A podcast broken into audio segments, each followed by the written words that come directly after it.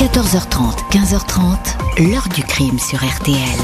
Jean-Alphonse Richard. Il y a un monsieur qui était à côté de la mairie où il y avait une flaque d'eau. Il a dit si tu cherches mon chien loup, je t'achèterai des bonbons. Et puis moi, moi, moi qui aimais les bonbons, alors je l'ai écouté et, et on a été chacun de notre côté. Bonjour, c'était le 17 mars 1983. Ludovic Janvier, petit garçon de 6 ans, disparaissait du paysage, kidnappé en silence par un homme à quelques centaines de mètres de chez lui, laissant des parents, des frères, une sœur, dans le désarroi et le chagrin des proches qui, malgré le temps écoulé, 39 ans, n'ont jamais perdu espoir de connaître la vérité.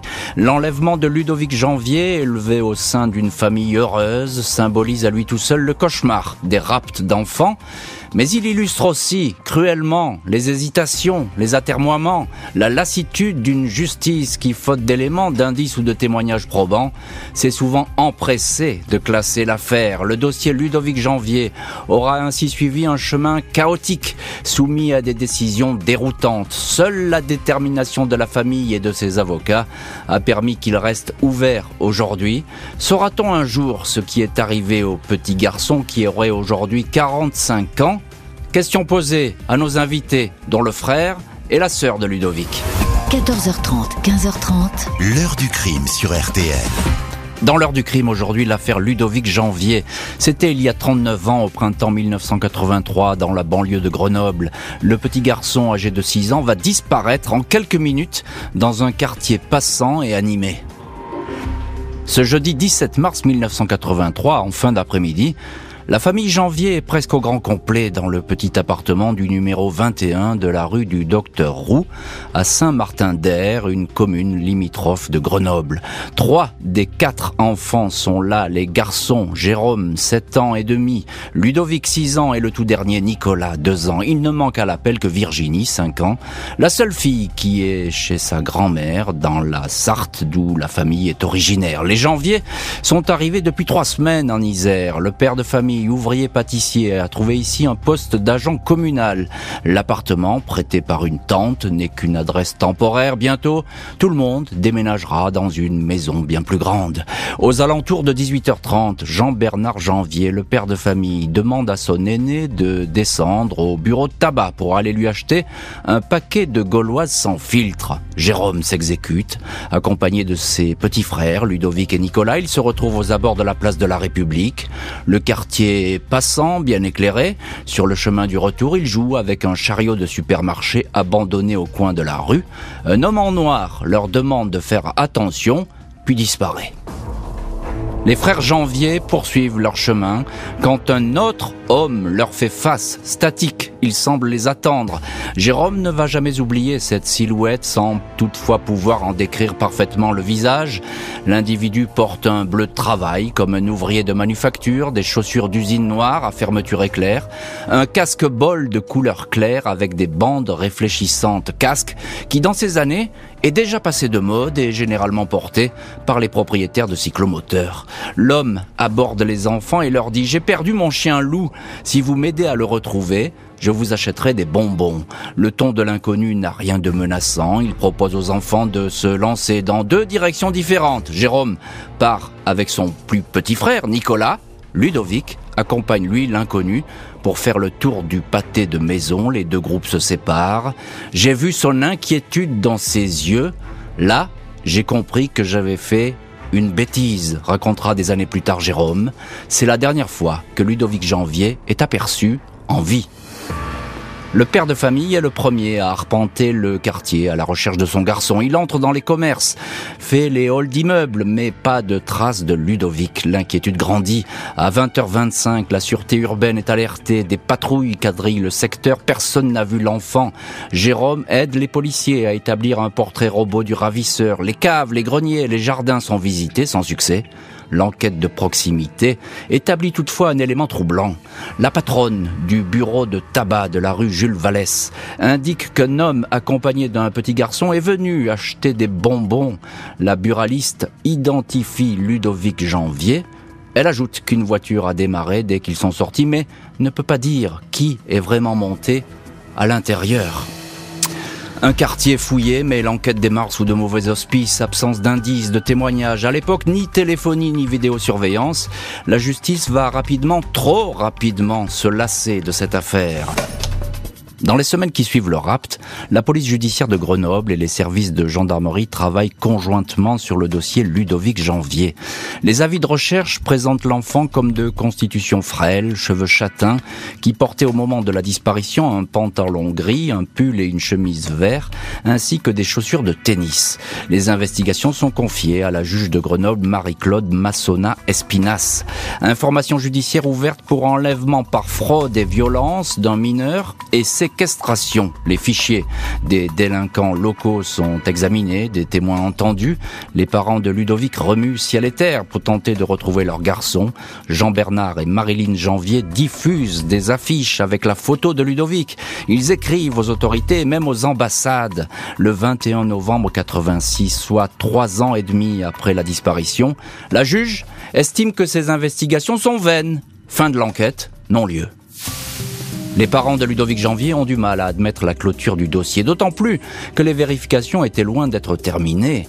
La justice n'aurait pas tenu compte d'une autre affaire, un rapt d'enfants dans le même secteur. Le 9 juillet 83, Grégory Dubrul, 8 ans, est assis devant son immeuble de la rue Adrien Ricard à Grenoble. Un homme en voiture l'invite à monter. Grégory se souvient d'un individu qui portait un short et puis d'un petit footballeur suspendu au rétroviseur. Puis plus rien.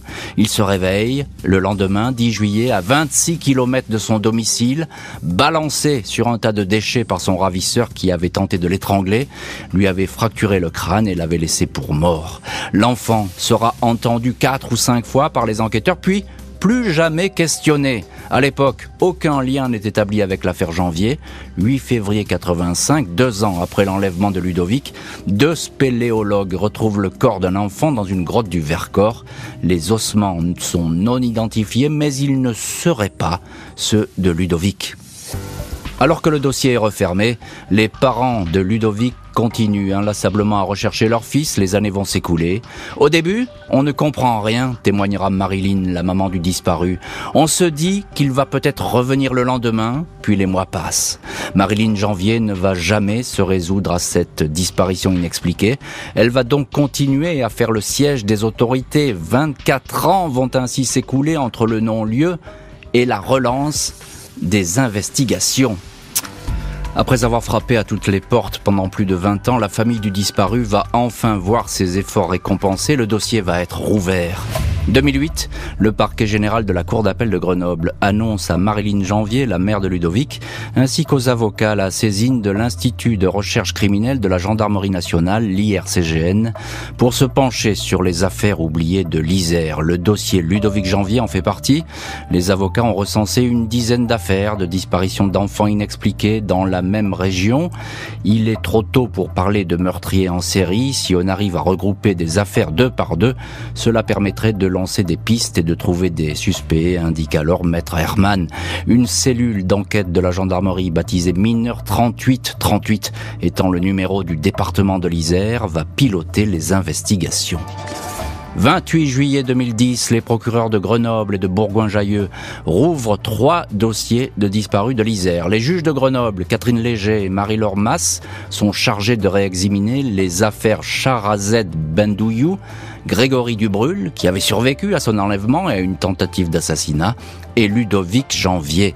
Les gendarmes ont les coups des franches, mais contre toute attente, et en dépit de la volonté affirmée des enquêteurs, les juges referment le dossier le 10 novembre 2014, deuxième non-lieu. Les avocats déplorent que les magistrats n'aient pas reçu les familles. Ils regrettent que de nombreuses vérifications n'aient pas été faites. La famille du disparu et leurs avocats vont faire appel évidemment de cette décision de non-lieu et parvenir au bout d'un an, un an encore de perdu, à faire rouvrir le dossier. 23 juin 2015, sept mois après le deuxième non-lieu prononcé par deux juges, la Chambre de l'instruction ordonne un supplément d'informations sur trois affaires dites des disparus de l'Isère, celle de Ludovic Janvier comprise. En clair, il est demandé que les investigations se poursuivent. Les juges Joséphine Scaramozzino et Catherine Léger sont désignés.